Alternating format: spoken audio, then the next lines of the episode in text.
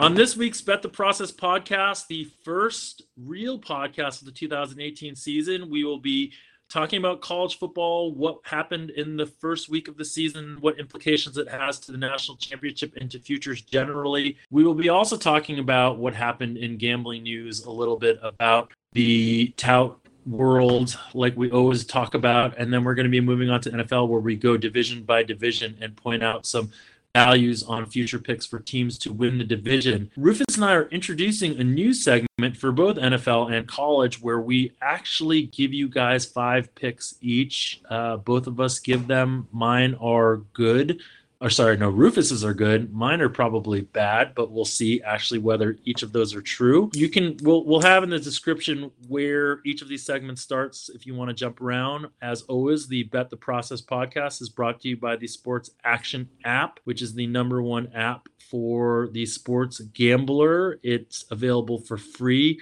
on the iTunes store and on Google Play and has all the best ways for you to track your picks. I actually believe it's called the Action Network app now. So go out and download it now for free. And with that, let's start the process.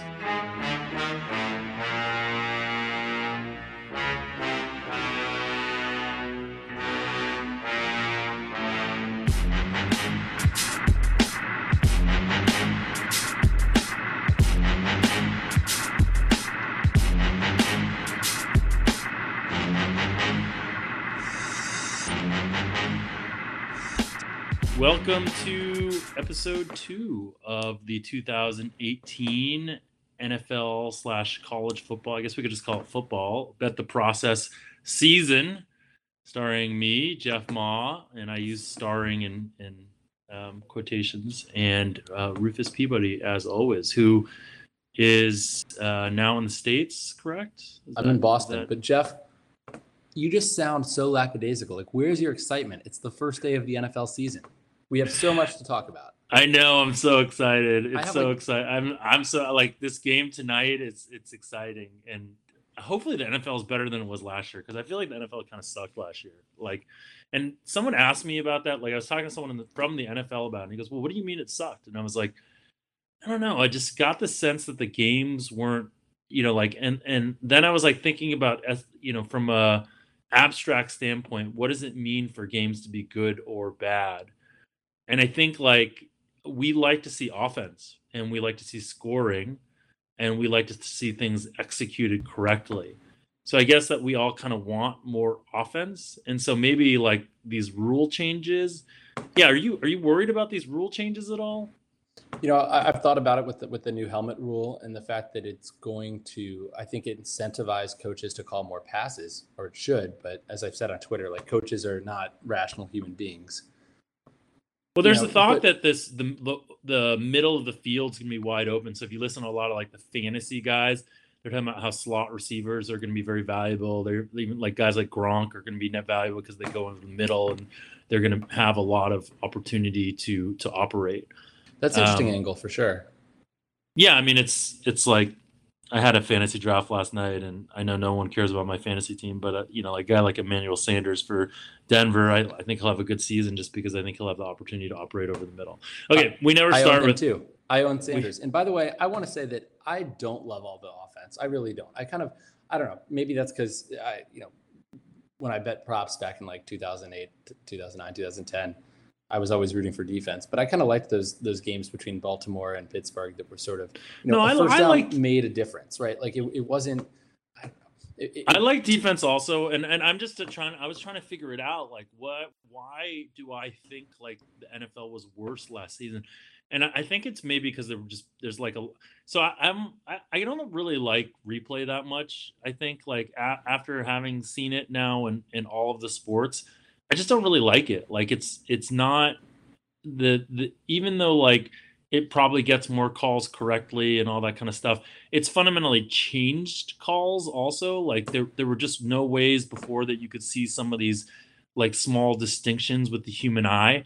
And like the way that replay is now, like even in baseball, when these guys come off the, the bag, it's like I don't know, and it slows down the game so much. And then the other thing, and you always have this like in the back of your mind when a big play happens, you don't get to get excited right away because you worry that like oh maybe that's going to be overturned. And so it like kills some of the excitement of the moment.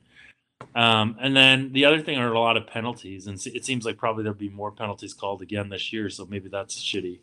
Yeah. Um, but i say let's let, let's let, let's save discussion on the merits of instant replay for an episode when we don't have so much to talk about i have like 10 yeah i'm sorry let's let, let's jump I have let's all jump my futures right jeff i have all my ratings i have my positional ratings for each team i'm ready to go all right, awesome. All right, let's let let's first jump into college football with a recap of last weekend's games. Um, obviously, exciting now that we have one small data point for some of these teams. But who did you see as the biggest movers up and down from last last based on last week? Uh, so the biggest mover, I think, overall in terms of um, in terms of actual points is Oklahoma from uh, they, they only move up three ranking spots in the Massey Peabody from number eight to number five, but they jumped over five points, like in, in rating points.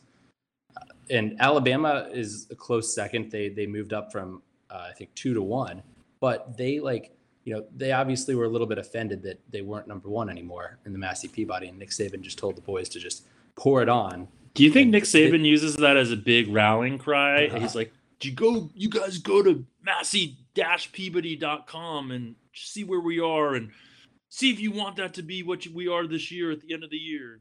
I mean I, I, can't confirm this but i've heard that he has massey peabody set as his homepage. That's probably not true but okay go on. Anyway uh, yeah so alabama's now like a good four points clear of Georgia for number one because they just played. I mean, they, they played the number one best game of the week according to the game uh, my game grades. The big surprise is Arizona State. They moved up from 53 to 33. First game under Coach Herm Edwards, and honestly, I didn't really expect them to. I don't know, like I you know, I don't know Jeff if you've met Herm at your time at ESPN. I met him. He was. I remember him telling me, talking to me for 10 minutes about um, uh, recapping NFL game and and why particular route combinations didn't work. And I was like, this guy is a genius. I don't know why he says doesn't say this stuff on TV, but you and I both know we have to we had to dumb things down. I mean, to- honestly, like when I met him, I thought he was one of the nicest human beings I'd ever so, met. I mean, so many of those people during your time at ESPN, they were just so nice. And like I had never really liked Herm Edwards as a coach. No. So similar to you, like I didn't think he was very smart. Um, but he's clearly like a leader of men, and everyone you talk to at ESPN really liked him. So, yeah, it's nice to see that that big bump up for Arizona State, um, yeah, he, um, and it's nice to see that that that you know maybe maybe this is like a great role for him versus like an NFL coach. I think it maybe because he, he's he's a very genuine, authentic guy, and I mean, you know, I can't comment on what makes a successful leader of men or a successful recruiter, but um, but Arizona State played the, the, the Pac 12's best game of the week, which isn't saying much. But um, they throttled UTSA and go from 53 to 33. And last of all, Virginia Tech moves from number 19 to number 11. And so, flip side, should we get to the flip side right now? no, I just real quickly though, like it's it's interesting because Oklahoma, when we talked about this two weeks ago, they were plus 2400 they're now down to plus 1525 and then uh, we also had talked about so um, i think we talked about auburn who were plus 3000 and they're down to plus 1765 so we gave some value to these pe-, pe- to people. Hopefully if you guys maybe grab some of it. Okay so who are the people that went down the most uh, by the way, though, right now Westgate has Oklahoma at fifteen to one, and I make them seven point seven to one. So they've they've they've yeah. jumped up. Yeah, that's that's what I'm seeing also. So Auburn, um, um, Auburn still only twenty one to one. Auburn played um, a very evenly played uh, game against Washington, and, and it obviously that win has a big effect for them overall. Uh, I think it'll be very helpful if you know. I mean, they're the SEC's number three team, but if there's a situation where the SEC um, or the committee is deciding whether they're going to allow a second SEC team to make it. I think that win uh, is going to be a marquee win that could put them over the top. But teams that yeah, I mean, um, I think that I think I think that's an interesting thing that you see, or that I've heard from um, the first week, which which may be more interesting than anything, is that just the ACC losing a couple really you know big games, um, and and maybe that hurting Clemson um, in that uh, they may not be able to get in now unless they go undefeated. If the ACC is is mm-hmm. is significantly down from a from a rating standpoint, or, or their their their strength of schedule becomes much weaker all of a sudden because some of the teams that they were supposed to play are not going to be nearly as good um, from you know th- that's an interesting point i didn't run i haven't looked i mean i could look it up the the sort of contingency on if clemson has one win and wins the acc what are their odds of getting in but i i would think they're still a favorite to get in if they're a one win acc champ um, i mean I, I think the conference is still much stronger than the pac 12 do you think the pac 12 is screwed now the Pac 12, their chances of making the playoff went down from 41% to 28%. Uh, Cade Massey and I had a column in the Washington Post, which we're going to have uh, every every week this year, looking at the playoff picture uh, through the lens of Massey Peabody and our simulations. And, and the Pac-12 was the focus this week, and how it, it definitely hurts Washington and uh, to lose to Auburn, but but not just that. UCLA lost as a 14 point underdog to Cincinnati in Chip Kelly's debut. 14 and, point favorite, you mean, right? Sorry, as a 14 point favorite, right? And then and then BYU beat Arizona as well, and BYU was a 10 and a half point uh, 11 and a half point dog, I think. So, yeah, that's Arizona what I'm talking. That, so yeah. that those all, it's the same thing. Like those teams getting crushed really. So maybe we'll just have four SEC teams. Does it sound uh, three SEC teams in Oklahoma? I or, guess two I SEC mean, teams, a Big Ten team in Oklahoma. You got you got ACC, Big Ten, and Big Twelve that sort of have elite teams in, in Oklahoma, Ohio State, and Clemson. So it's I think that there's this sort of bucket of elite teams. You got those three. You got Alabama, Georgia, um, you got Alabama, Georgia, and Auburn, and I guess I, you know, am I willing to put Notre Dame in there? Almost, but I mean, but I it's, think those are the six elite teams. Three of them. it's almost SEC, like SEC. It's almost like we can predict who are going to be in the conversation for the national championship right now, like within one or two teams. Like I, I, you almost know, like it's to me, I would have guessed like Oklahoma, Ohio State, and then two of the three of Auburn, Alabama, Georgia. Yeah, I mean, it seems like it's sort of the same type of blueprint every year. After one, after one week, we've after got it. Week. We've got it figured out. Yeah, and we have, you know, if you take a look at, at on Massey Peabody's site or on that um, Washington Washington Post article that we wrote, um, it, we actually do have the playoff probabilities for each team, and I think Alabama is the the leader right now at sixty one percent. But to me, I mean, that that almost seems a little low, doesn't it? it to me, it feels like a guarantee that Alabama's going to get in because they do base they do like every year. Yeah, it's hard to see a world where they don't get in. They're just so good. They are good. Okay, so so we keep getting distracted, but okay, should we talk about the teams that did the, the worst? Okay, Penn State they moved down from number nine to number thirteen.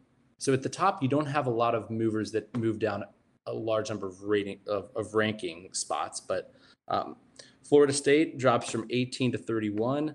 Louisville drops from 29 all the way down to 51. And um, Pac 12 team Arizona from 41, which isn't that high to begin with, all the way down to 59. So they're like mid tier now. Wow, interesting. Um, so that's it's it's interesting to think about how much these teams like Florida State is an interesting one because you and I were sort of deconstructing this idea of, you know, a team like Florida State who went into last year as a top five team um, and then had a really bad season for many different reasons, most of which you would say was set off by the injury to their quarterback. Then they got a new coach, right? And they played so terribly. And it's interesting to see that they went even down even further. Obviously, they, they got their ass kicked, but um, yeah, that's that'll be an interesting one to watch. So uh, any sort of lessons from the first week? It sounds like we've kind of talked on a little bit of them. You know, the Pac-12 being kind of screwed. Miami, how, how was Miami in your game grades? Um, Miami, let's see, they, they, actually didn't grade out that poorly. I thought they would have been worse. They they graded out 26th uh, in the whole of Week One slash Week One A. So LSU graded out 14th, um, but you know, I, I based on I didn't actually watch that game, but based on some comments I got from people, like, will Miami ever score again this season? It sounded like Miami wasn't playing very well. Did you watch the game? I watched uh, bits and pieces of it. I we had we had a uh, LSU we had the under in the second half of that game, so um, we were holding on by a, a thin thread there because I think it was 23 and a half and then moved down to 22 and a half. Um, and I think there ended up being like uh, 20 points scored or something like that. Um, yeah, I mean, it's they they looked much better in the second half. I mean, they scored 14 points in the second half, and um, you know, I think their defense, I think, was the thing that was kind of shocking to let LSU put up that many points on them. Um, I don't know. It's hard to say. Like Miami is interesting to me because obviously they overperformed last season and then really had sort of a disappointing end to the season after everyone was sort of touting them as a potential, you know, national title contender. Then all of a sudden, you know, you come into this year and you have a correction like that in the first game of the season. So you wonder what the rest of their, their future looks like. But again, it's one game overreacting. Maybe there could be value on Miami going forward. Uh, what about Notre Dame, Michigan? Uh, how did your game grades come on that? So this is the one that I'm gonna. People are gonna listen to me and and think this guy's a dum dum, but I have Michigan graded higher and substantially higher than Notre Dame in this game. Um, it's not even close. And to me, I, I, I, was like, I watched the game. I thought Notre Dame looked better. I, I did. Um, I don't know. Did you did you feel the same way? Um, so I'm a Notre Dame fan, and I had uh, a bet on Notre Dame. Um, so I. I was rooting for Notre Dame, and um, yeah, I thought they looked better for sure. But I mean, I think in the second half, uh, Notre Dame didn't do very much um, offensively. Either they went conservative or whatnot, um, and it, you know, when when Michigan got that ball back, you know, with two minutes left, and it, it seemed a little dicey, um, just simply because, you know, the, the Notre Dame defense played really, really well. Um, they only gave up what a touchdown and then a, and then a kick return, right? That's essentially right. what they gave up. They have 14 points, and the touchdown was arguably when they were playing prevent, right? Because they were up two scores with you know five or six minutes left. They were they were most likely in a prevent there. I don't think they were um, playing. I mean, from watching, it didn't seem like they were in a prevent at all. But I mean, there, there's still a lot of leverage at that point in the game. Yeah, I mean, the the quarterback, Michigan's quarterback, was it Patterson? I think he he made yeah. some plays. Um, you know, escaping pressure and made some plays. So yeah, probably they weren't in a prevent, but um, they definitely weren't in a prevent at the end of the of in that last drive, and and obviously they, they made that play that that preserved the game. Well, I mean, um, Shea Patterson literally. I mean, like, why do you why do you think in deconstructing in deconstructing your system, why do you think that Michigan graded out higher?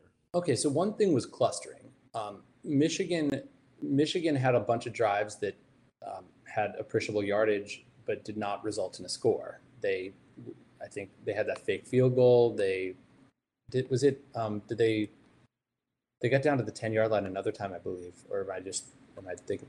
Are those the same? I, I'm not sure, but they had they. Whereas Notre Dame, basically all their drives were aside from yeah, they were either drives, they were either four, three and out or they scored a touchdown. Right, they were feast or famine. Exactly. Right. The other thing is, if you look statistically, and you adjust for home field advantage, um, the yards were about the same um, per play, but oh. Michigan had a higher play success rate than Notre Dame. I believe it was like 45%. Well, that's like similar 31%. to that. That's similar to the cluster thing, right? Right. So, Mich- right. It, it, which means that Notre Dame was doing it more in bigger chunk plays. Yeah. Whereas Michigan was more consistent. So I think that, you know, like the other thing is we graded out. So if they played on a neutral, if they played on a neutral, would you and the line was even, would you take Notre Dame still? I, I thought you were going to say if, if they played on neutral, would my game grades have been different? Um, and the answer to that is yes, they would have been different. Um, even though you didn't answer, ask that but question. I know but, that we've been talking about your game grades uh, for a year. I, true. You'd think I would know that at this point. Hold on, I'm having to, figures into it. I, I'm stalling to find the tab that has my actual ratings right now because. um, so it's on a, a neutral field, it is a filibuster. On a neutral field, um, I would have let's see, Michigan is number seven, Notre Dame is number nine. Um, I would have Michigan. So you would bet Michigan. A, yes, I would. I well, I'd have Michigan is a one, actually not even a point, a zero point nine point favorite. So it's basically a coin flip between those two teams. Got it. In Michigan's defense, like they, um, you know, I have them as the third rated unit in in college football, and they played quite well. I mean, Notre Dame, like they didn't win, but they played quite well. It was the offense for Michigan that that couldn't convert. Yeah. Did you happen okay. to watch the West Virginia Tennessee game? Did I watch? No, I didn't. I didn't watch it at all. West Virginia won that by pretty handily, right? A lot. They were. I only watched the first half, and West Virginia was only up six. Did you have West Virginia in that game? No. I had Tennessee, what? and I could tell you like. Oh, you did because that first, line that line moved a lot. That line opened like, I think it, it closed with Tennessee like a thirteen point underdog or something, right? Did it? I don't know. I don't remember. Because you probably had like you probably had them at like 10 or 10 and a half, right? It moved it moved against me, huh? Yeah, I think so. I mean, I can see why after watching the game. The new coach for Tennessee just the play calling was the most uncreative play calling I've ever seen. He just decided he wanted to run I forgot, the ball like, first and second down like, every time. You're like a, Jeremy Pruitt. You're like a uh, a a uh, you know a, a Tennessee volunteer supporter almost every year. I feel like the last couple years, Tennessee has been one of the teams that you've been on quite a bit. Well, luckily they got knocked down quite a bit. Yeah. They're down to number 63 or sorry, no, actually they were number 63 going in. I just wasn't that high in West Virginia. And um, but yes, they they did not grade out very well. Okay. Uh, impact on futures. Is there any value still in any plays? Do you see any value in the futures? So before you this, said one. You said you said like you still see you see value right now in Oklahoma at fifteen to one. Exactly. Um, this morning before we before we recorded, I, I looked at Westgate, um, a licensed book in in Las Vegas, Nevada, as everybody knows, and they had Oklahoma at fifteen to one, which I think is amazing value. And they and I and I wish I was there to bet it right now. And also because uh, I make it, I think I said seven point eight to one, and the mm-hmm. other one is Georgia at eight to one I have them at at six point one to one. So basically, um, Alabama moves up big time. That they're they're they're three to one, 25 percent to win the national title now. But but that's being priced in. I think last year was an anomaly when when I was able to get like good prices on on sort of the top teams, Alabama and Ohio State. Yeah, mm, I'm just looking at the other ones and ask wanted to ask you about them, and it doesn't my guess is that none of these have any value at this point. Like basically, I, I, I only show 11 teams that have odds of better than 100 to 1. So I, I kind of stopped going like down the list at that point because it seems like with the big underdogs, they're, you, are never going to get a high enough price. Just what's your number on what's your number on Stanford? I don't I can't even find them. They're so far down. oh, uh, 424 to one. Okay. Um, yeah. I'll take that. I'll take that. You're booking that, right? I'll book it at 200. That's actually 200 is value because the market's 55 to 1. So maybe I would, maybe I would take that. But is the market really 55 to 1? It's not a two way market. If you find a place that has a two way price, then. Fine, fine, fine. You're right. The books are just limiting their liability. Back. That was a bad, bad use of the word market. There's okay, no market. this year let's move on. This year, okay. Rufus and I, we'll see how this goes. Um, we're gonna pick five games each week against each other, or not against each other, but five games. We're gonna try to make them not overlap, just so we give you guys some information and some picks because everybody wants picks, and we'll track how we do. We're gonna try to uh, best use Westgate's lines um, as the official lines, but obviously beware we record this it gets edited. By the time you listen to it some of these lines may move. So don't kill us on twitter please. I mean you're going to kill us on twitter no matter what of but course. no try not to. Okay so keep in mind here's the caveat. Uh, i do not have a pregame college football model so but rufus does. So if you're going to trust a person it should be rufus but i am going to try to play along as more of the sort of talking head motivation uh, angles trends dude. Um i'll obviously always still try to do things that i think make sense. I'm not going to give you what i think to be shitty picks but um, there's a caveat to my picks for sure. Um, my first pick is and rufus you should feel free to critique my picks so that people know what your point of view is, um, and I will do the same to yours if I have a point of view. Okay, my first question pick is on that for you before you get into the picks, Jeff. Sorry to what? interrupt, but which I do a lot. Uh, are you are these picks that you yourself are betting? I think that's important for the audience to know. Yeah, I will bet them all small.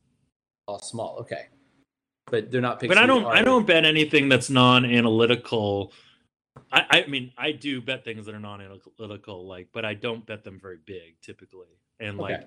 if I like, you know, if you tell me something that you think is a good play, I'll oftentimes bet it, but I don't bet it as big as I might bet something that comes from an analytical system that is derived that I'm affiliated with, etc. Does that make sense? That makes complete sense. You got because you don't know. You, I mean, you don't know my process. I don't know your process. You can. I know a little it bit of your process, but I mean, yeah, and I trust you. And there's a few other people that I trust, which is goes back to that whole concept of whether like bettors can learn from other bettors, and there, therefore it's okay to sell picks because it's useful and from whatever. Anyways, okay, my first one is South Carolina plus ten against uh, Georgia.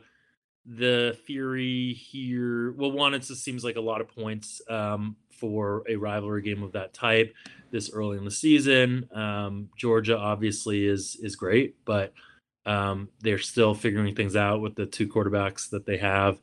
Um, it just seems like a lot of points um, in a game of that type, and and the you know that just moved from nine and a half to ten. So obviously at ten, um, that's where I think the value is. So that's my first pick. Okay, so for my my first pick, I'm going to go with Cal plus three against BYU. This is sort of like an overreaction, underreaction one. Um, well, overreaction, I should say. Uh, BYU had the the win against Arizona, and Cal um, actually looked pretty good, but but the game ended up being a lot closer at the end against the North Carolina team that was that was down a bunch of players due to suspension. But uh, I'll take Cal plus three there. So this is the classic one. Like, what would the line have been preseason um, if last week hadn't happened? And it, it would probably be, have been closer to pick 'em, right? Um, yeah, I can pull that up. Well, you're going to see what you would have made it versus like that's not necessarily the lines makers who make it. Okay, this That's is gonna this is gonna be a two hour podcast unless we get through this quickly. Let's keep going. Uh, Arizona plus four over Houston. I like that a lot less now that I heard what you think of Arizona. But this is a classic case of like if this game had been played um, in week one, this would would not have been four. Um, I do think this is a bit of a reaction to week one. Whether that reaction's warranted or not, who knows? Um, but that's that's my second play. Okay, and my second play is going to be another Arizona school, Arizona State plus six and a half over Michigan State. I really Yeah. like this game, even though I liked Michigan State a lot. Um, I, I had them week one in a you know game that did not win, and Arizona State is a big mover. Michigan State, I mean, th- this is actually an underreaction bet, I guess, because I, I think that there was enough fundamentals in in terms of uh, what we actually saw transpire last week to really move the needle for both of these teams. Yeah, this is a fascinating one to me when I saw it, just because I knew how much you liked Michigan State going into the season.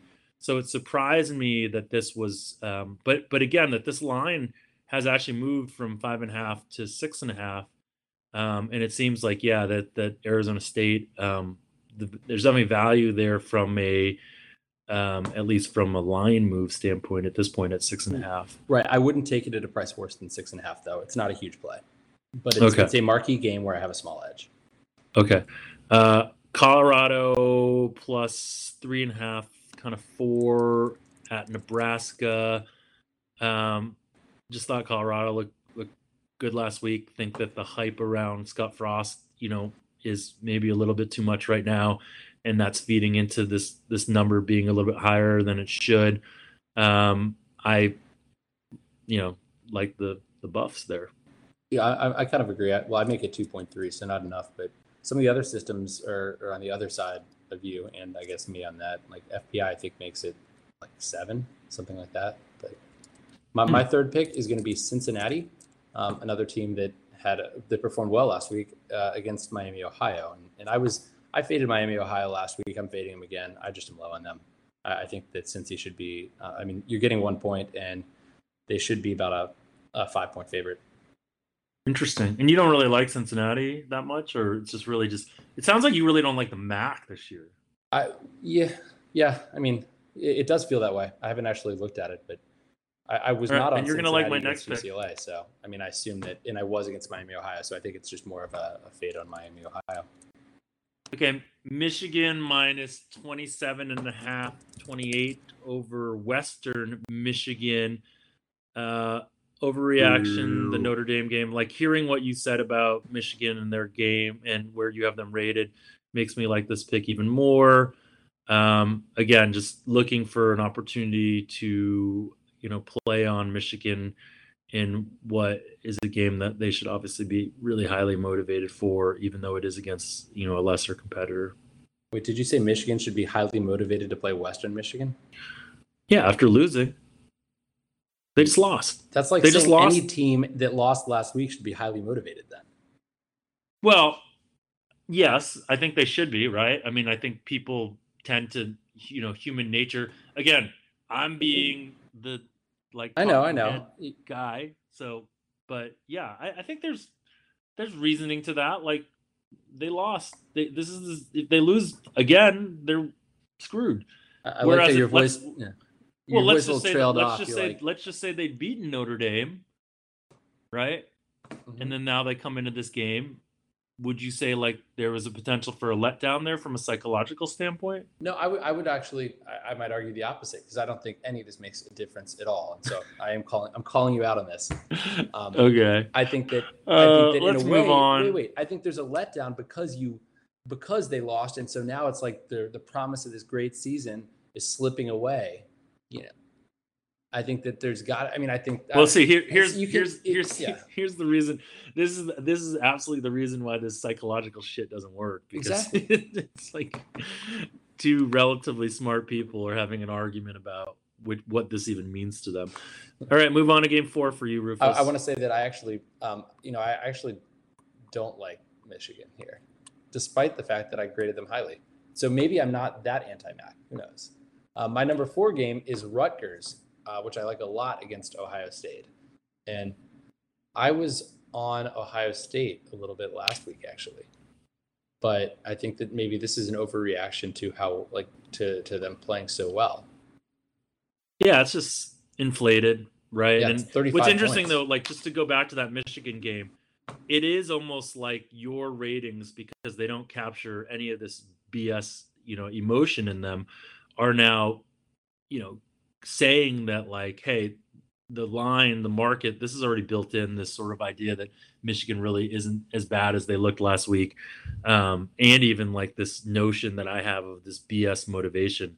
So you know, maybe maybe that's not a great pet, but hey, I picked it, so I'm gonna live with it. And then finally, for me, Stanford minus five and a half over USC. Um, I just think Stanford is a better team than USC, and I think they're better than say a field goal, which is roughly what this is this is indicating. Um, so I like Stanford here. Interesting. I mean, I know USC did struggle last week against UNLV, and I was on USC last week, and I the line drops anymore. I'm going to be on or goes up anymore. I'm going to be on USC here, but um, I think that's going to be probably. Is that the marquee game of the weekend? Uh, probably it's kind of a shitty weekend, I think, Yeah, there aren't really games. a lot of huge games. Okay, for my last one, I was kind of between some of these big favorites. Uh, you know, I, laying the money on Alabama, for example. I guess I'm giving. Maybe I should stick with that one then, because that, that'll. Um, but no, I'll. Uh, crap. Now what do I do? I, I kind of teased something, but my my actual pick is a different one. Well, you just take take the one. This is how this is the classic tout thing, Uh-huh. right? Like you're gonna you teased one, and if it wins, you can put it into your record. If it loses, we'll just forget about it. So you know what? I'm not gonna pull bring up the other one. Then I'm gonna keep number five is Alabama. Oh my Um, god, we have to change the doc, Rufus. Now. Oh What are my God. doing? Alabama um, laying 35 and a half. It's a lot to lay against Arkansas State. 35 and a half. Okay, it's in there. It's in the doc.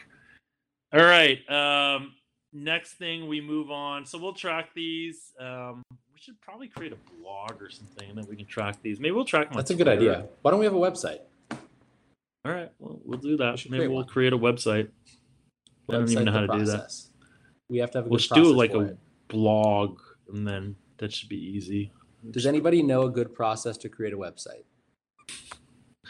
You're a dork. All right, commenting on here's our. We had this great feature last week, which uh, I liked. Um, it's basically this week around uh, sports betting news and concepts, and obviously we'll take things from Twitter, whatnot. Uh, th- this week, probably the there was a, there was one thing that someone sent us. I don't know if you had a, a chance to look at that. and it was about the total wins that was on ESPN. Did you look at that? The total wins? What do you mean?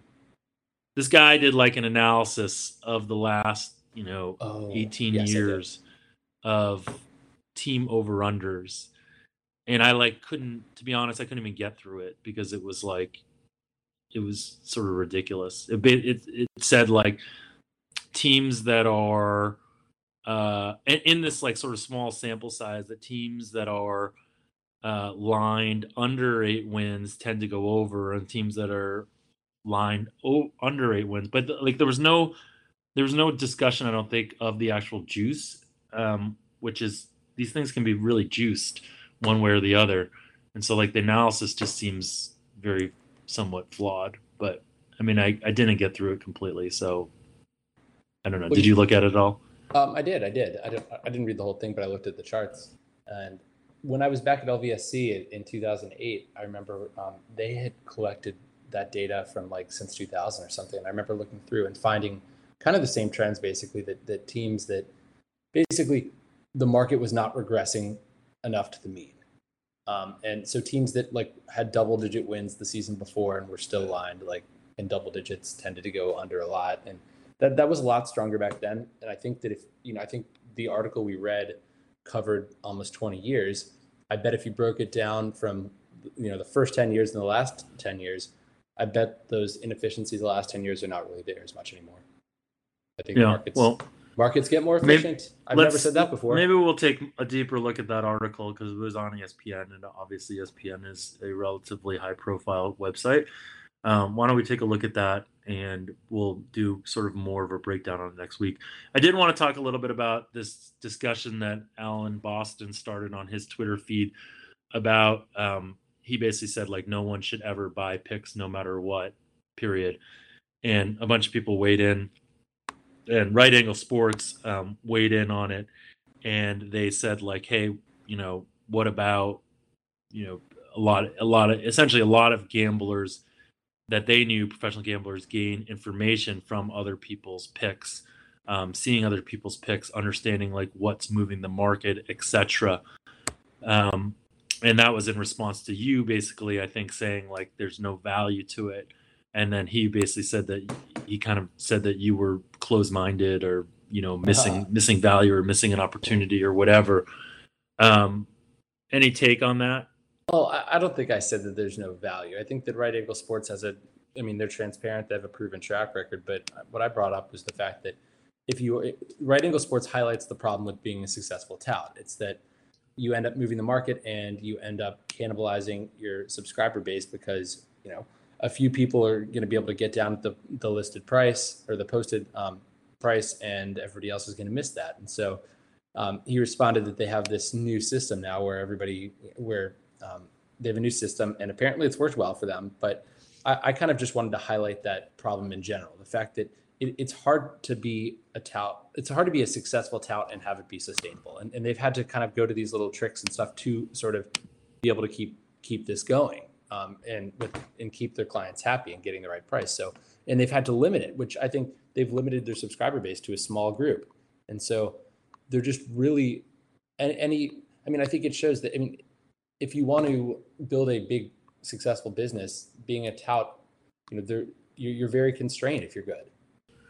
so alan's statement just now at the twitter in front of me was i also want to repeat that if someone is selling picks you do not want to buy them i do not care who it is or how good the name do not pay for picks. If someone can win they do not need to be selling. Also you're already laying 11 to 10 in a brutally tough game. No reason to. And your response was I wouldn't buy picks from anyone, and that includes right angle sports and especially crack. And then um, That wasn't my response to that was not my response directly to that tweet. Someone else had said something. Yeah, I take right. He said I take right angle so- sports and Crackman and call And it I a said- day. Both sell picks, ready to call them losers to Boston losers two at Boston Red. I think he means T O O, even though he said two T O.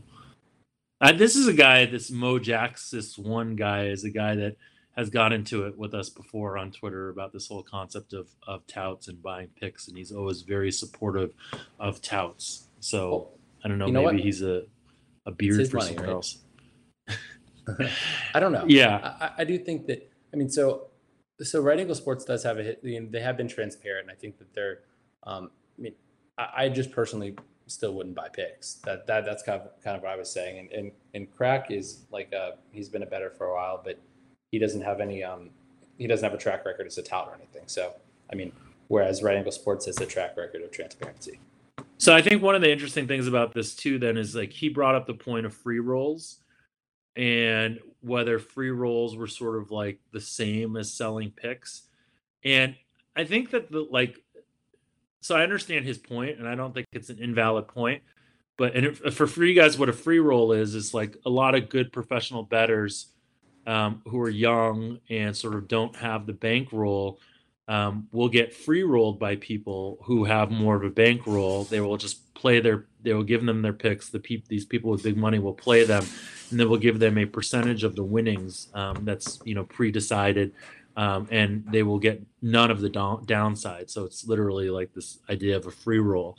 Um, and I think, and you know, Right Angle Sports said my point. Uh, also, just from point that I'm sure Boston has been part of many large roll free rolls in his lifetime. Is that not a form of buying picks? Were those people unwise to free roll you? I think we can all agree that there are exceptions.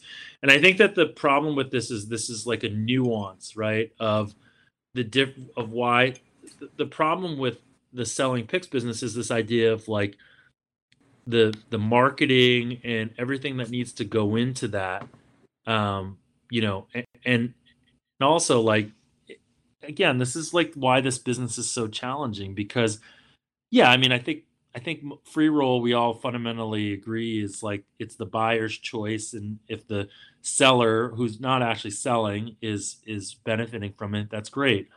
Um, but it isn't really the same as selling picks because you you actually haven't like gone and marketed and you haven't represented something to people this person has basically taken you on and said like hey i'm willing to do this because i believe in you that much and you will only get paid if your if your situation wins. So it's almost like selling picks and giving people a refund every time or you know over the course of time if you don't have winning picks. But i think people try to do that but they do it on obviously like a pick for pick basis and it ends up being like a real scummy thing also when people say like oh we'll give you your money back if this pick loses and, and everyone's like oh well, there's no shame to this then. But you're going to lose you're still going to net be out money whereas in a free roll you won't necessarily be that makes right i think the free roll has to be over a sufficiently long period of time that for someone to be willing to give a free roll that they're yeah we talked about confident. this whole concept of a free roll over a short amount of time was being sort of a bad idea. Oh completely. But the, I, I started the... i started i mean i I started my gambling career, I guess, on a free roll with um, these people that I met back in 2009 um, when, when I left LVSC. It was for baseball season, and it, you know, I didn't have any, I, I was undercapitalized because I had just graduated from college and didn't, you know, have a, a high-paying job. Believe it or not, being working for Las Vegas Sports Consultants did not pay a ton of money. So uh, I believe that very, very much. I believe that twenty-five thousand a year but it was an amazing job.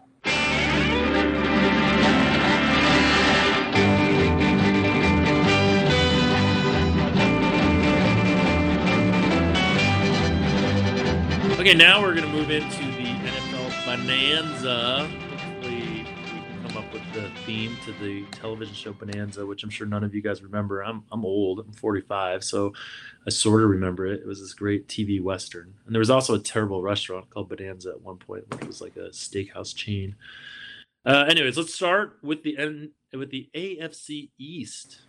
It's a team called the Patriots that are favored to win the AFC East again. Do we do we do have a line think? on that? Do we have a line on any minus minus seven twenty to win to the win? AFC East? See, I, w- I would fade that, but I would fade them every year winning the, winning their division because there is a lot of uncertainty. And, and this year, and specifically, it seems like I have a lot more regression to the mean um, in terms of my team wins. And so teams are a lot less spread out. I have the Patriots. Why do you have a lot more regression to the mean? I don't know. I, I don't. I think it's just the way things were this year. I mean, hmm. you had you had some quarterbacks change teams. You had like, I mean, I've I also did make a, a, slight change. I mean, every year we kind of tweak and try to improve the Massey Peabody model, but we, I did make one change that I think specifically hurts the Patriots, and that is how I'm dealing with the variable of experience for priors. And I think before it was giving, I guess, at the extremes, guys like you know Peyton Manning at the end of his career, uh, Brett Favre at the end of his career, Eli Manning now, Tom Brady now. It was giving those guys, um, I think, too much credit for for having that many starts. I mean, there's an like this is separate from like the the aging factor, uh, but I've I've kind of done something that fits it better and is more intuitively um, appealing to me, and so I we're a little bit lower on the Patriots now, but I still have them at 10.4 wins. They're number they're only the number three team in the model though this year. Um, although I've come up with this sort of new player level model, which I'm not going to be um, sharing where they but I will tell you they're still number one in that model. You like the- can't resist not talking Uh, about it. It's so funny. Like I was like, just don't talk about it. And you're like, can't resist it. Can't- You want to keep talking It about how you're not going to talk about it. it What's the me first rule of Fight Club, Rufus? I don't know. Don't Exactly, right. Fight Club. There you go. Okay. talking about So it. the, Okay. the Patriots at seven to one uh, to win Mm. the Super Bowl. I got them 10, a ten percent, so nine to one, no value there. No value there. And then the are the are the Bills going to be the worst team in football? So the player level model certainly thinks so. With so Nathan Peterman, looking at the quarterback rankings, ranks like seventy third of all my, of all quarterbacks in my ratings, and so that's I mean like he, he's he's right there with um with oh, Garrett Gilbert. Who's he? Right? Exactly. So yeah, the, the Bills the Bills are actually last in the Massey Peabody too. So because that's what we're mostly going to be talking about the Massey Peabody, and so Yeah. yes, they're last. They're very bad, but okay. despite all that, there is uncertainty, and we still expect them to get 5.7 wins, which seems quite high for the team that's the worst. But um, and that still gives them a one in ten chance of making the playoffs. So, I mean, everybody has hope at this time of year, right? Well, I mean, they were nine and seven last year. Like people thought they were going to be pretty bad last year, and they were nine and seven. The problem is they're losing Tyrod or Tyrod, um, who is actually a legitimately decent NFL quarterback, slightly above average. And I think um, there's a reason the Browns actually have reason for optimism, and a lot of that is the fact that their quarterback play is not going to be a big black hole with DeShone Kizer. Uh, okay, AFC North. Uh, Steelers, chalk So- minus two hundred to win this thing. I think that's too high. Also, I got them 58% to win the division. Um, it looks like, I mean, you got them, Baltimore, Cincy, and then Cleveland in that order. But but this is a division where every team has basically at least a one in four chance. Cleveland being the worst at, at 23.8%. Uh, sorry, to make the playoffs. In terms of winning the division, Cleveland's more like um, one in nine. Um, Oh, oh, so and you sorry, see some actually, value. Oh, I was giving you playoff odds. Actually, I only have Pittsburgh at 39% to make, win the division. I have them at 58% to make the playoffs. One interesting um, thing with Pittsburgh is that um, we don't know what's going to happen to Le'Veon Bell. But basically, uh, the one the one good thing, well, of many good things of this player level model is I'm actually able to quantify um, how much an injury is going to affect a team, or at least have a decent estimate of it. And and what I came up with for Pittsburgh is that it's going to be about 0.04 or 0.48 points, so half a point uh, that that Bell costs the Steelers. And I've Hmm. right now I'm running the model assuming, um, well, using the Massey P, but assuming Bell's in there. But I think that the fact that Pittsburgh, I mean, I have them at 9.3 wins and they're the fourth rated team. So it just shows right now that the league is just right now, everybody's really tight and compact. I think, Dude, you are burying the lead. You see value on the Browns to win the AFC North at plus twelve fifty. I do. Nice. Okay. We're burying the lead. This is killing me. This is amazing. The Cleveland Browns. Oh, Yeah, amazing. Everybody's talking about the Browns now. Everybody's like, they're, they're the new. Yeah, but the there's still favorites to bet value. on, There's still uh, value on them to according to your numbers, and Yeah, you're okay. not a you're not a True. everyone's talking guy. So you know you're you're a numbers guy. So that's significant. It is. It is, and it's amazing that a team Kind of made from, my day. I'm pretty They, they went from being a winless team last year and being the worst rated team in Massey Peabody to being a team we expect to win seven games and the number twenty team, which I, I was power- kind of like, how did that power happen? of Tyrod. Well, it's it's it's Power of Tyrod, Tyrod. but it's also the fact that they weren't as bad last year overall. They um, as the numbers indicated, and there's certain statistics that are more predictive than others from year to year. And my guess is they were not quite as bad in those particular statistics. Can you All right, we'll get to this later because I want to know what your numbers make their game this week against the Steelers. We will Uh, get there. AFC South uh, looks like a relatively even race. Um, between Really? Houston and Jacksonville. At least the odds say that. Houston's plus 185, Jacksonville plus 177. Uh, the Colts are the fourth choice there, and the Titans. Remember last year when everyone thought the Titans were going to be really good? Yeah, I mean, interesting. So Yeah. how far removed are we from that? I mean, there. I assume there's no value on any of these teams. what, what what's the Jaguars situation? Uh, plus 177. There's value there. I, I got value on the Jags. So I, I think a big thing is I'm very low on the Texans. I'm low on Deshaun Watson, and I talked about this on Twitter yesterday. How I would take for one year, I would take this year, um, I would take Tyrod over Deshaun Watson. Um, What? That's what the, or I shouldn't say this year. I should say right now because as Watson gets more experience, it might that could change. But he was so he wasn't so according to your numbers he was not good last year. Um, you know, he was he was good. He wasn't great. As weird as that sounds, Because he turned the Um, ball over too much. Well, he I, he was great for fantasy, I think, and people sort of conflate that with Yeah, like no, that, reality this is too. why I'm trying to like. I have not looked passes. deeply into his numbers beyond fantasy, and I I feel like he was just a fantasy monster. So, and that's obviously because of his part of it's because of his rushing, but Right. And he was also, I mean, the games he was playing in were games where his defense was giving up a lot too. So they they they were a bunch of shootouts. And the other thing someone brought up, and I think it's a good point, is that it was only five games, and teams didn't have that much film on how he- the Texans would be using him. And so it's sort of like the RG three thing, right? I mean, defenses are going to now adjust. They're going to play him a particular way, and he's going to have to adjust back. And will he be able to? I don't know. There's been a Okay. lot of quarterbacks that have gotten off to hot starts in their careers. RG3, um, Nick Foles, and actually, which is funny because now Nick Foles has gone back. You know, we we maybe over- or now he's gone back to the other Well- way. I mean, it's hard to say which Nick Foles we're gonna get. Well, Nick Foles is a perfect example of how we overreact to to recency, and, and people have done that. Like Nick Foles is amazing. Now Nick Foles sucks. Now he's amazing again. That's what they think now. So, I mean, I think that you just the have problem to with. Nick Foles is though he's like kind of an extreme guy, so the recency bias really can play out. Hey, can I go back to the AFC North real quick? What do you have Sure. the Bengals at to win it? To win it? to win the Super Bowl, No, to win the AFC North. seventeen percent. So plus eight hundred would be value, right? Yes, yes. I think a theme here is I'm going to like the underdogs in general. Well, no, I just I thought about it just because you don't like the Steelers, so that would give the other teams in their division a chance realistically with them. And then I if you would- take the levy, if you take the Le'Veon thing in and add that in as a as a potential problem all year, who knows? I, I would think that if you had a two-way price on Pittsburgh to win the division, that would be the best thing to do, just to bet the no on that. There, that would Mhm. probably have more value than than the individual yeses in the other teams. Well, I'm not. I wouldn't bet all the individual yeses. I'd probably pick one of them that had value and, and bet on it. And If they all had value, I'd bet them all. If I did, couldn't get the get the no on Pittsburgh, I understand, Rufus. sorry.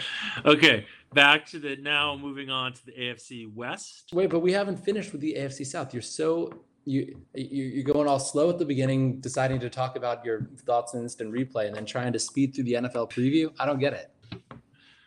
Well, what do you want to? What else? What more do you want to talk about about the South? I feel like we just No, talked about it. Jackson we were talking about value. Deshaun Watson and how Deshaun Watson right now is he could be anything.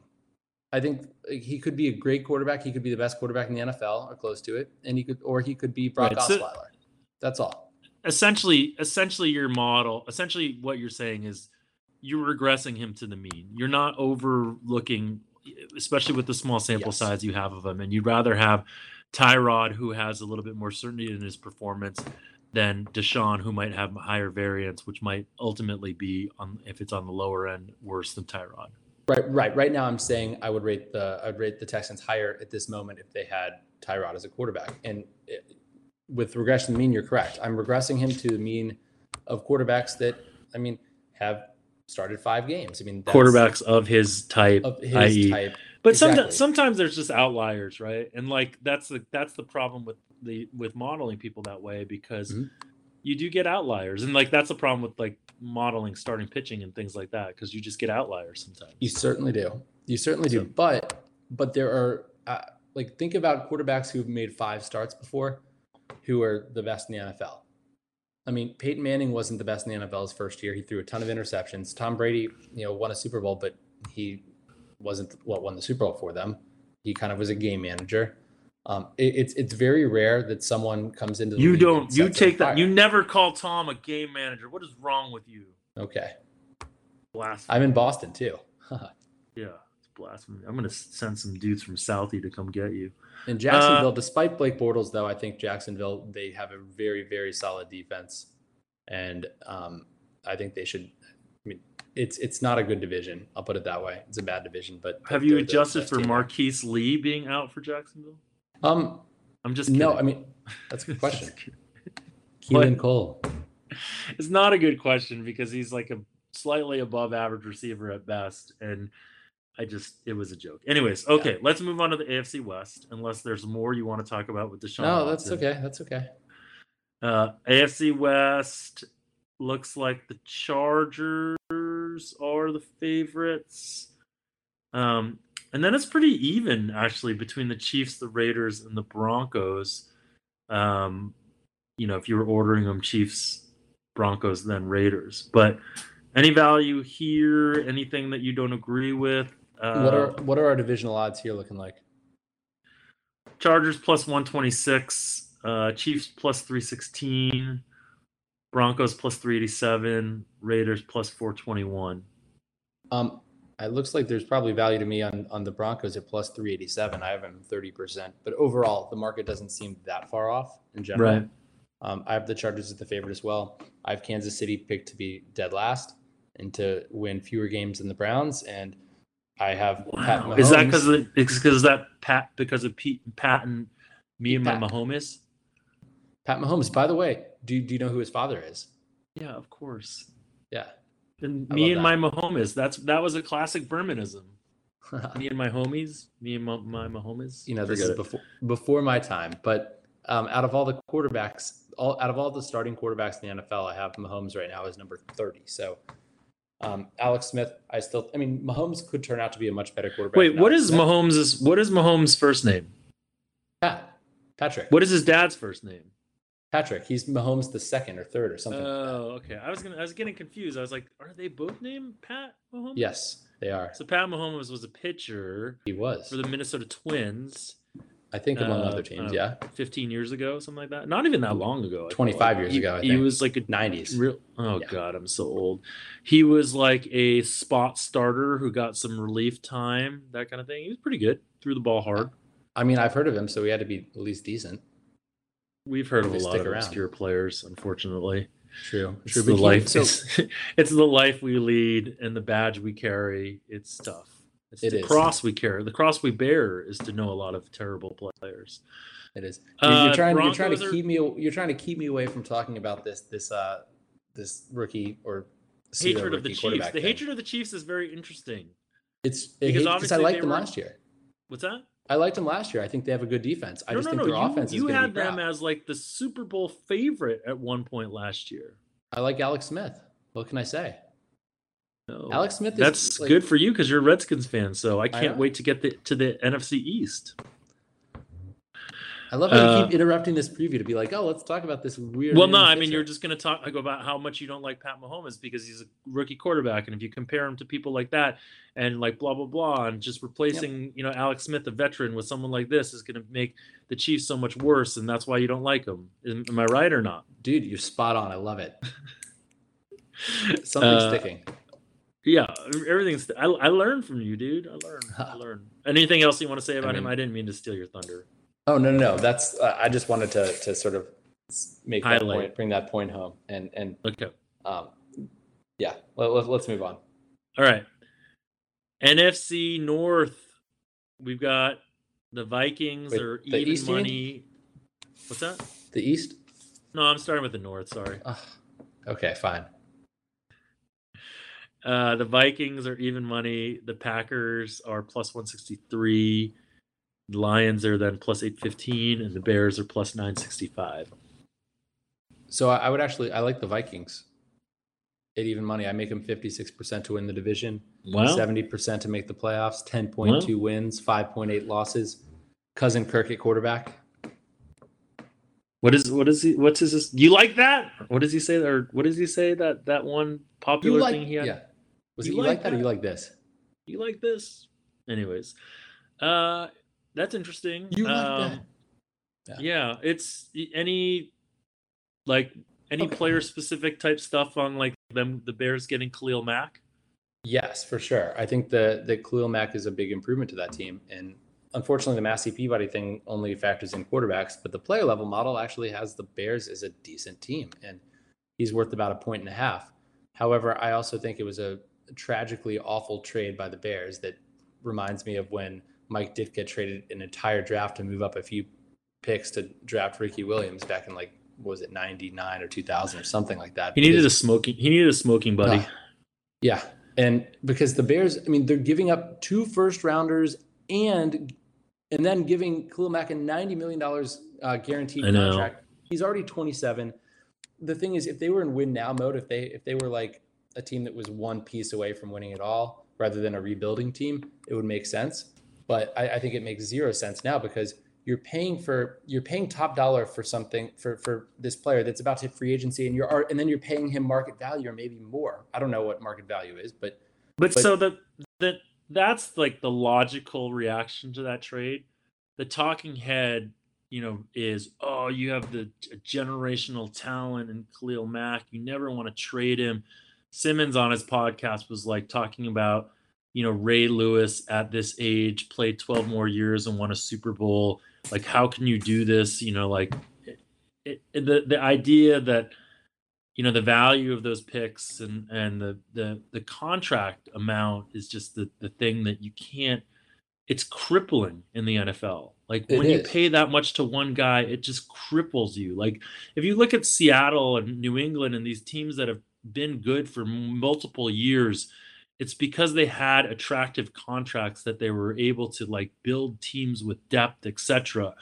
And you know, this idea of paying that much for one guy and having it work out, there's probably not a lot of track record of that working. You know, that it's just very simple, you know, asset allocation, you know, portfolio management theory, whatever it is, you just can't pay that much to one guy and it's it's not going to work out very well for you. I completely agree, and I think that uh, with the Ray Lewis example, one thing you're not consi- one thing that Simmons wasn't considering was that the uh, the rookie contracts were different at the time too. I mean, first round picks I think are worth more now because they're cost controlled.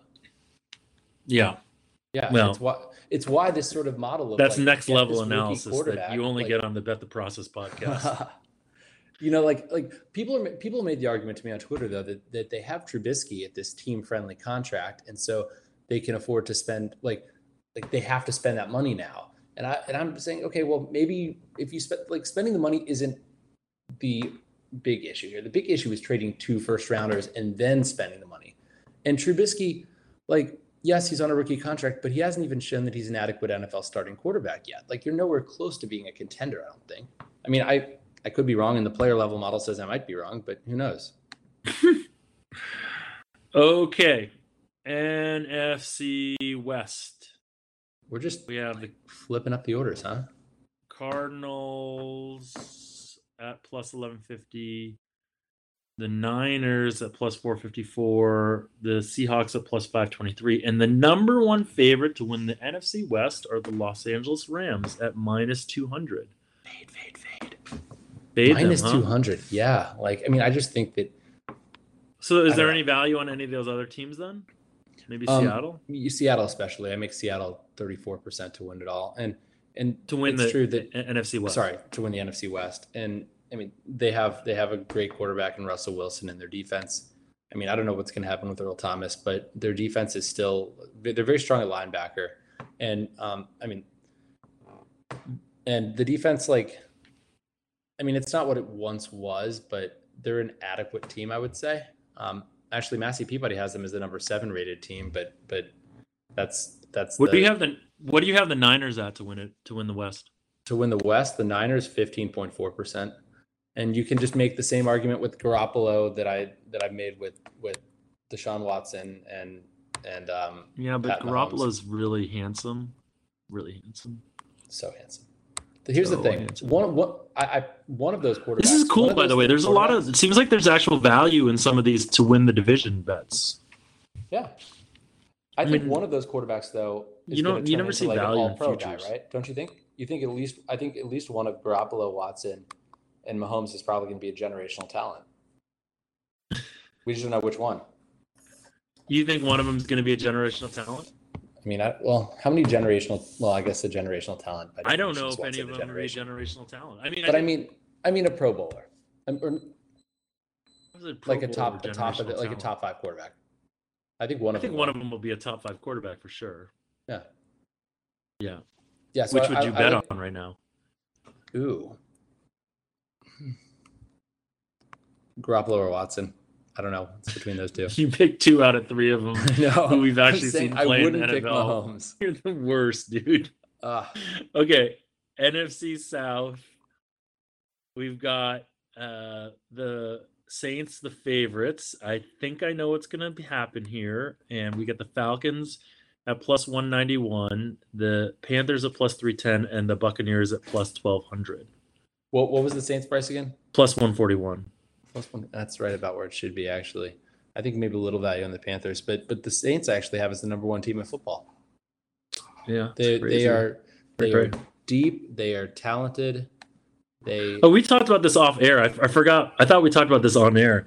Yeah, that this is this is crazy to me. They have. whatever. I mean, they're looking at the just by position. They have the six. Like I have them with the sixth best offensive line, fifth best wide receiving core, just because of Michael Thomas is that good. Third best running backs. Well, one of the worst tight ends, but like defensive lines very strong, sixth best. Their DBs are tenth. Like I mean, they're they're they're solid across the board. They're they're yeah. I think and, and Drew Brees is still a really great quarterback. I think that last year he didn't really have the the touchdown passes, and he wasn't the same quarterback in fantasy as he had been before Right. because they had that strong running game. And people think that he had a down year. no, he didn't Brees have a is, down year. Brees is still Oh. great.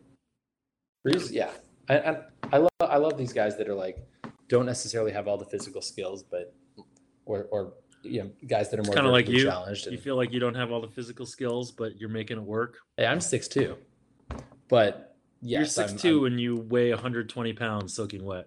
maybe maybe ninety pounds. You have to batten yourself down in heavy winds, which they have in Boston. So be careful. That's why I know all the knots.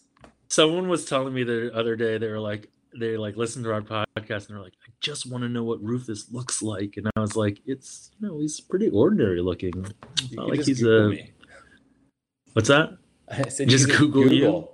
I mean, you can Google me or you and find out what we look like. It's not that hard. Yeah. Uh, I look like a potato, according to one person on Twitter, but that's fine. Like Mr. Potato Uh, Head or just a regular No, he potato? said I look like a potato, and I was like, that must be one good-looking potato. And he wrote Yeah. back to me, "That's funny." uh, NFC East, Cowboys, NFC East, Eagles favorites East. at minus one forty-six. Cowboys second at plus three fifty-six. Giants third at plus four forty, and Redskins plus ten forty-five. Ooh, I like Cowboys and Redskins there in terms of the futures. Um, I, I actually think that three of those four teams in the conference or in the division are above average, and I think the Giants are going to be awful. Um, I think they're. I have them at 6.3 wins. I don't think that. I think that yes, they have like they have Odell back, and and their their position players um, look pretty good. Although I think that people, I think people are too high on Barkley. He's a rookie running back, and um, yes, running backs. Tend It's so be, funny to hear you talk about individual player positions since the last like season we just talked about how none of this shit matters. Well, I mean, we have to talk. We have to say something. no, I know, but it's interesting because like now we're able to quantify a little bit how these guys matter, so it does make things a bit more interesting. Because last year we were just like, no, that doesn't matter. Move on. I mean, it matters. It's just harder to quantify, I guess. But but Barkley, like, I think that I mean, a, a running back is different than a quarterback as a rookie. But but I think that I mean, because running backs don't have much of a shelf life. But I mean, I, I don't know why the Giants took took Barkley with what was it? What number pick was it? Like He's a two, or was it top generational talent. Generational. He's a running That's back. a generational talent. What? a generational talent as a running back will last like five years. Whereas Kidding, but that's that is the kind true, of though. reasoning why they took him, right? Right. I mean, but, but you have but you have a black hole at quarterback with Eli Manning, who's been in it and trying to get out unsuccessfully for the last like No, four we, years. we we covered this with Cade right on the draft on the draft pod about the, how how silly this drafting of Saquon Bar- Barkley was. Right. I mean, quarterbacks or, or running backs. The thing is, the difference between the best running back, um, the best starting running back in the NFL, and the worst starting running back in the NFL is way less than a point. So, I, it, whereas in quarterbacks, it's like, you know, two touchdowns. So, I mean, I, I think that's that's all you need to know there, right? Yeah. But I, I think that the Redskins actually upgrade a little bit with with Alex Smith, who I think is cri- like criminally underrated, and he's been underrated his whole career. Um, It seems like the that Redskins like se- seems so high. I mean, I guess it's just because the Eagles are so people think the Eagles are so good. Yeah, I, I think so. I think the Eagles are a very good team, but um, there is uncertainty, and every year is different. That's the thing. I mean, the Wentz thing has got to be a little bit of uncertainty. I mean, like Foles was great in a small sample size last year, but for Carson sure. Wentz, I thought But he- Carson Wentz was amazing when I watched him play. Yeah, he, he looks very good. I agree. I mean, he was just friggin' good. but he's uh, also protected by the best offensive line in football. So Yeah, certainly helps, but I mean, like you saw, and that's interesting because didn't they lose Jason Peters last year? Was that last year they lost Peters? Um, yeah. So someone, who was it? I, I think it might have been Bill Barnwell. He he made some comment because people were saying that Dak Prescott isn't the same with um when, without Ezekiel Elliott, and, and then he said nobody's talking about this, but like when I think it was Jason Peters, um, with with Jason Peters, like Carson Wentz was like amazing, but he was like even like his splits were were he was horrible without him though. So yeah, Yeah. I mean offensive linemen matter. Left tackle is very important, and, and but, but Well, especially like Peters someone Jason good, Peters caliber, right? But he's, he's only the fourth best offensive lineman on that team, behind uh, Lane Johnson, Brandon Brooks, Jason. Ke- Jason Here we go. You're naming offensive linemen now. Now I know that you've completely jumped the shark. Uh, okay, so that's that's what we like. Um, do you want to talk futures at all? I mean, we kind of walked through those, but are there any other futures Yeah. that you want to talk about? Let- let's let's um. So I I was looking through the Westgate prices um, right before we started recording, and going from um, the top down. I, I like Minnesota at twelve to one. Um, I like, and then basically a bunch of big underdogs. Seattle at sixty to one. I think they should be twenty three to one. Um, Tampa Bay at three hundred to one. They should be only like two hundred to one. Baltimore at 30 to 1, they should be 22 to 1. The Redskins at 100 to 1, they should be like 40 to 1. Uh, Jets at 200 to 1. And Jets are interesting because you have like, I mean, I, I- you know, Darnold uh, makes them about a point worse than than McCown does right now. But you you make that trade off if you're the Jets because he's going to get better with experience. Every quarterback starts somewhere. And so I, I think, you know, I think it's a good move by the Jets. But um, then also Miami at 80 to 1, I think they should be 55 to 1. And Cincinnati at 80 to 1, they should be 50 to 1. But So you think lot of teams- Miami yeah. should be fifty to one? Uh, 55 to 1. 55. I'm looking at them at plus uh at 145 to one. Ah, well, I, I like that a lot better. I mean, they're below average. That's team, absurd. That said, almost looks like a typo. Like I They are have- they have the worst odds. Oh no, the Bills have the worst odds at 150 to one. I mean, the theme here. Part of this is part just of this is just this this idea of like everyone being clustered a little bit. that. That's entirely what it is. It's the fact Yeah. that I don't have any team that low except the Yeah. Bills. Like the, Yeah. the Bills are a negative go- six on Massey go- Peabody, and the let's Saints go are burn this money 4.7. Let's go burn this money instead of betting it. That sounds good. Okay, See, now we're gonna do like- our That's 10 and a half points between the best and worst team right now, which seems very small. And, uh, you know, it's, understood. it's gonna I mean, get- this it's is gonna get larger. This is a theme we this is a theme we should explore throughout the season. Like, is this spread of teams as you know close together as sort of Rufus is indicating and as Massey Peabody is indicating? but Jeff, can, can I comment on that really quickly and say that, You can comment on anything. and I do generally, Yes. uh, Who am I to stop you? You just keep talking. I think that uh, just it, it's like when I say I have the Minnesota Vikings projected with the most wins in football at 10.2 and the Bills with the least at 5.7. I'm not saying no team is going to win 11 games and no team is going to lose or lose 11 games. Right. I, Right. I'm just saying that we don't know who they're going to be. I still think they'll probably be a team that goes 13 and three, probably, and a team that Right. goes three and 13. Right. We just don't know who. So I think we will see a big, a much bigger difference between the best and the worst teams. We just don't know This is the nature of be. analytics exactly. I think it's a good lesson. Yes. Uh, okay, let's do our picks this week, and we're gonna do five picks in the NFL each again, and uh, again trying not to contradict because the contradict picks aren't very useful to you. Um, Or- I have contradict- another caveat, which is that which is that m- what um, or, What are you laughing contradict, or, or contradict picks, your favorite kind of dick picks?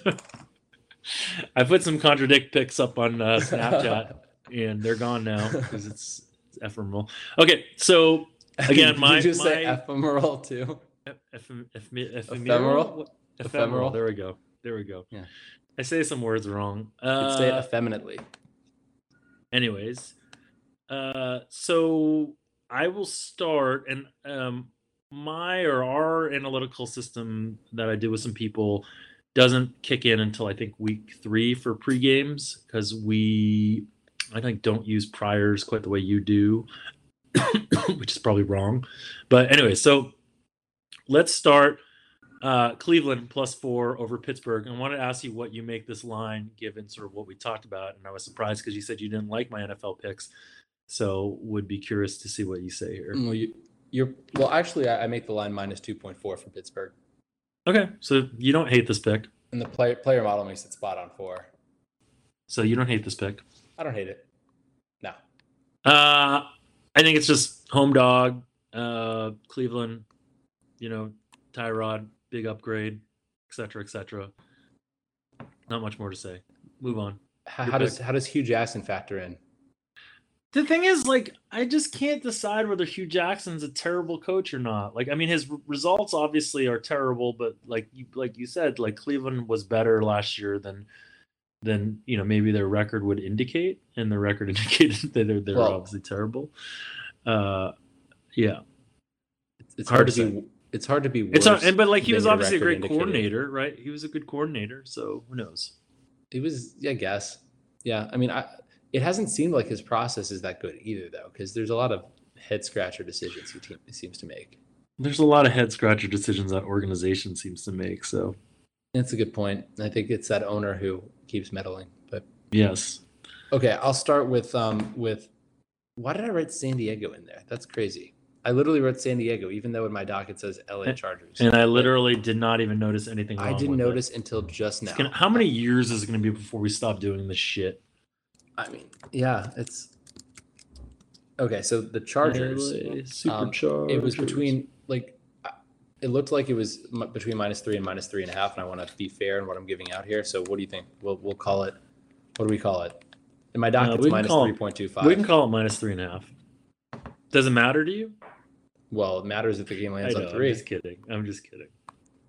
we Um, can I- we can call it. Let's call it minus three and a half. Let's just okay we're gonna be, be tough. Let's be tough on each other. i think that's good and now when people call us out we'll be like we took the chargers at three and a half when there were threes out there Yep. Uh, I Mhm. make them a six point favorite. I think that, yeah.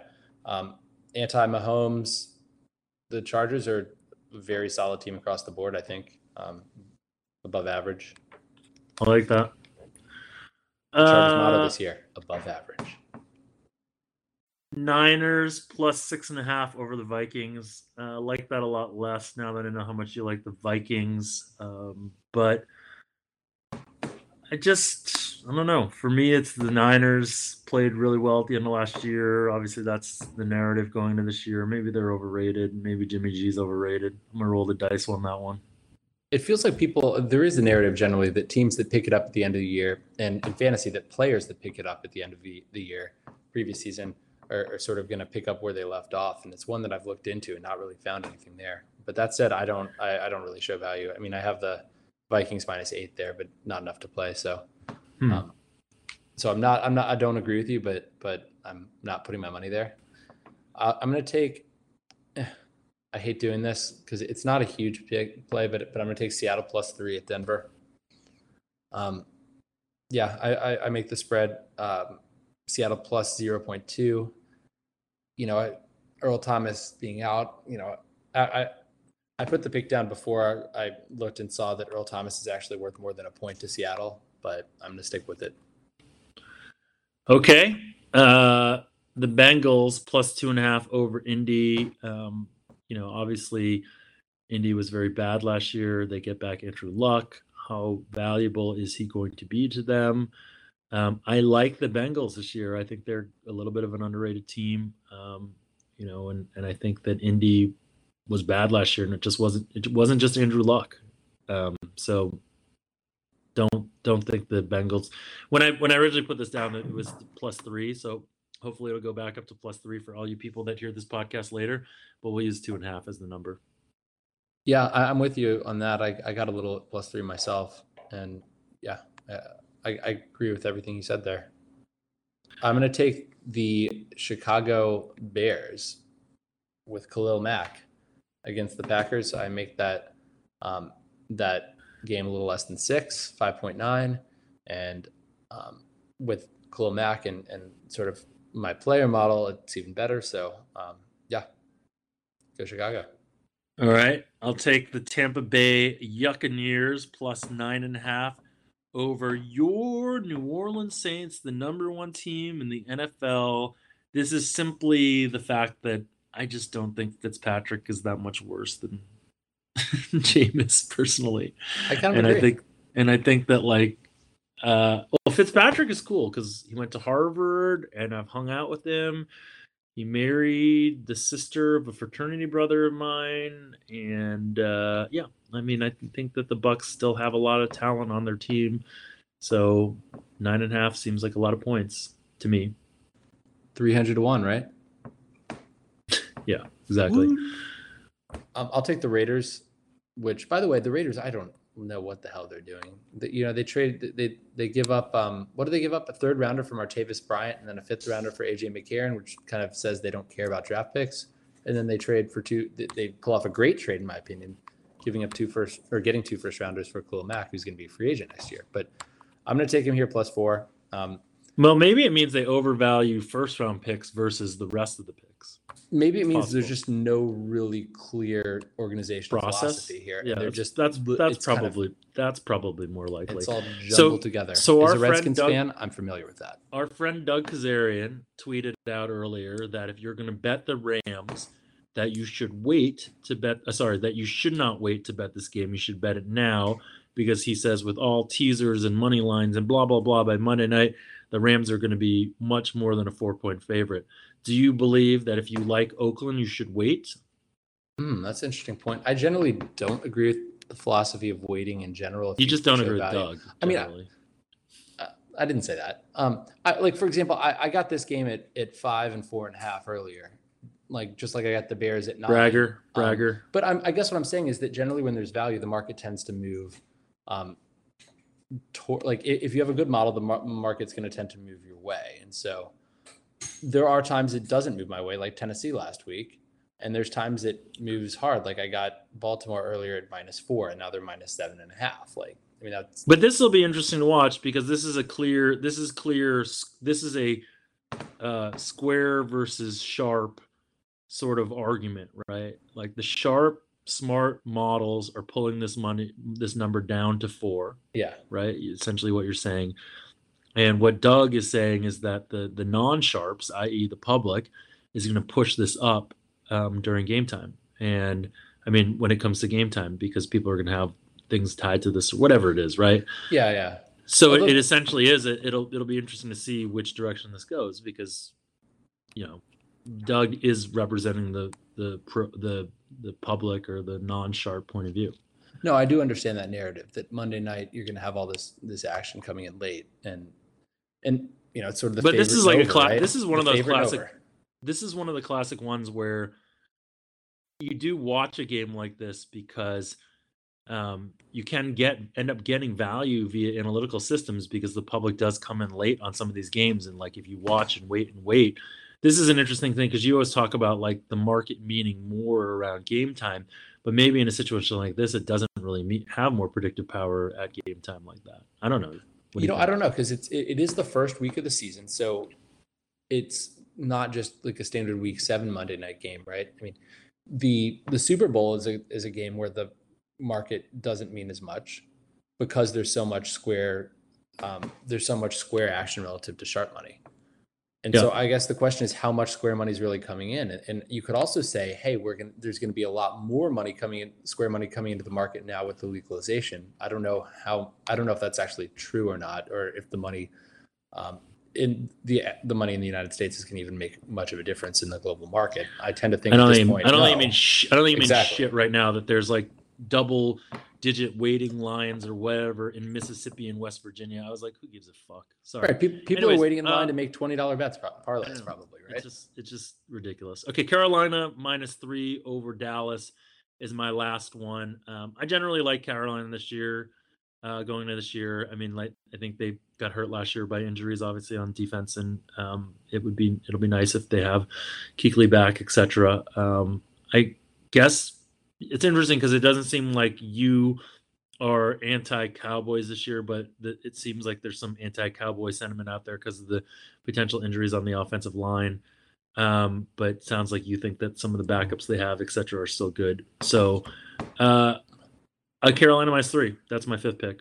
Uh, I agree that their offensive line isn't what it was. It's it's ranked 13th in the NFL now, according to my numbers. And um, but but I think that the narrative largely is the fact like last year, going into last year, you had I think people expected Prescott to be great. Now people are like, is he still is he the quarterback for the Cowboys? Like Whatever. He was he was pretty good last year, still. yeah. I mean, even I- with all the sit- even all the problems they had, people just overreact. and and a team that has a coach that doesn't actually have a scheme. I mean, he has no scheme. Oh That's God, like yeah. the- How is he still head coach? It's because Jerry Jones basically wants to be de facto head coach. But Uh, he thinks he thinks that he thinks that he's the dude from uh um uh billions he yeah, thinks he's yeah anyways gingers uh what's your last pick great show by the way. Um, I'm gonna take the the Patriots.